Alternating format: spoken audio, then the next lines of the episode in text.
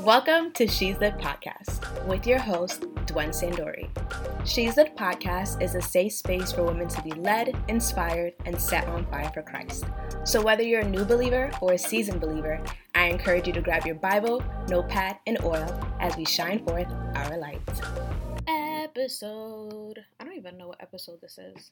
This could probably be like episode ten. If it is, that's wild. Okay. Hello and welcome to another episode of She's Lit. So I was scrolling aimlessly on TikTok per usual when I was met with a profound quote, and it stated, a water bottle can cost fifty cents in a supermarket, two dollars at the gym, three dollars at the movies, and six dollars on an airplane. The only thing that changes its value is the location. So the next time you feel like you're worth nothing, you might just be in the wrong place. This quote reminded me of the story of Joseph, who, like the water bottle, was placed in various atmospheres where his value constantly fluctuated. For those who either don't know or need a reminder, we find in the book of Genesis the story of Joseph, who was the son of Jacob and his wife Rachel. Now Jacob loved Joseph more than any of his other sons, because he had been born to him at an old age, and he made a fancy robe for him. When his brothers saw that their father loved him more, they hated him. Joseph was also prophetic, and had two dreams that angered his brothers.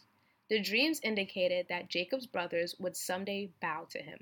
One day, Joseph's brothers plotted against him, threw him in an empty well, and later sold him as a slave to some traveling Midianites. They then applied animal blood to his fancy robe, returned home, and made Jacob believe that his son had been killed by wild animals. Joseph knew there was a calling on his life. He knew he was destined for more. And although he knew these things, it certainly didn't feel like it. You see, once Joseph was taken into Egypt, he was sold as a household slave. So more than likely, most Egyptians saw him as worthless, unimportant. Some would believe his value had diminished. But even as a household slave, God allowed him to prosper because there was a calling on his life. Externally, his value may have seemed to change, but internally, the calling of God was worth so much more. It was valuable. Genesis thirty-nine verses two in the Amplified Version reads, the Lord was with Joseph, and he, even though a slave, became a successful and prosperous man. And he was in the house of his master, the Egyptian. Now his master saw that the Lord was with him, and that the Lord caused all that he did to prosper, succeed in his hand. Joseph's true value never changed because God never changed. God remained with him. When God gives you a vision for your life, he will walk with you. He will show you the way. He will lead. But there will be people you encounter who will cause you to experience trials that will make you believe that you are less than because they do not understand the calling on your life. And why don't they understand? Because the vision wasn't for them to begin with. When God gives you a promise, you have to be very careful about who you share it with. Like Joseph's brothers, there will be people who see your value and will become envious of it. People who see the vision and want to stop it in its tracks. Or people whose primary goal is to make you question if you truly heard from God. Joseph went through various trials in order to receive the promise from God. He was lied to, lied on, used, and belittled.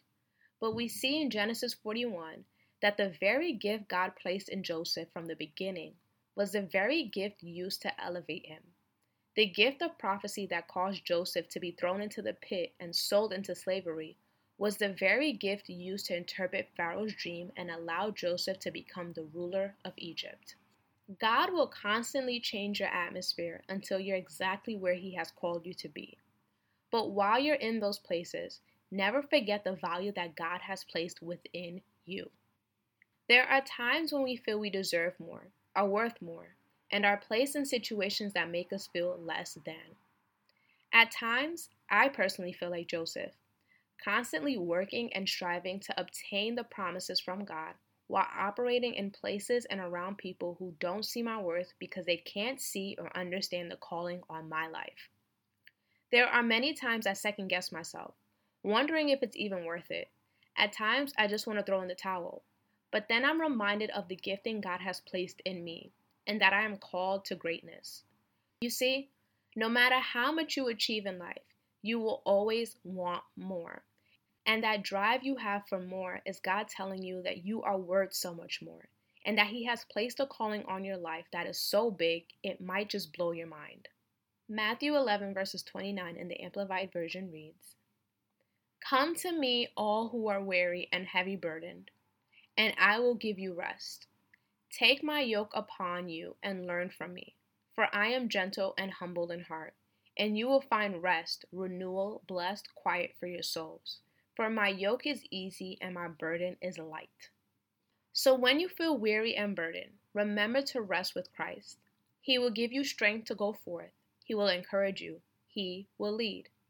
Remember that He who has begun a good work in you will carry it out to completion until the day of Christ Jesus.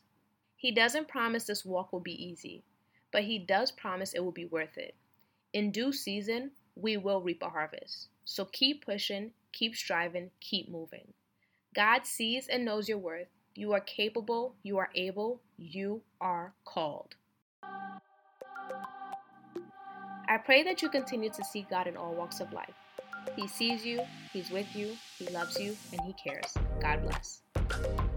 Thank you for listening. I hope you enjoyed today's episode. And if you feel led, please follow and share for more. To further support this podcast, please download the ALIVE podcast app available on both iOS and Android, and be sure to subscribe to my show.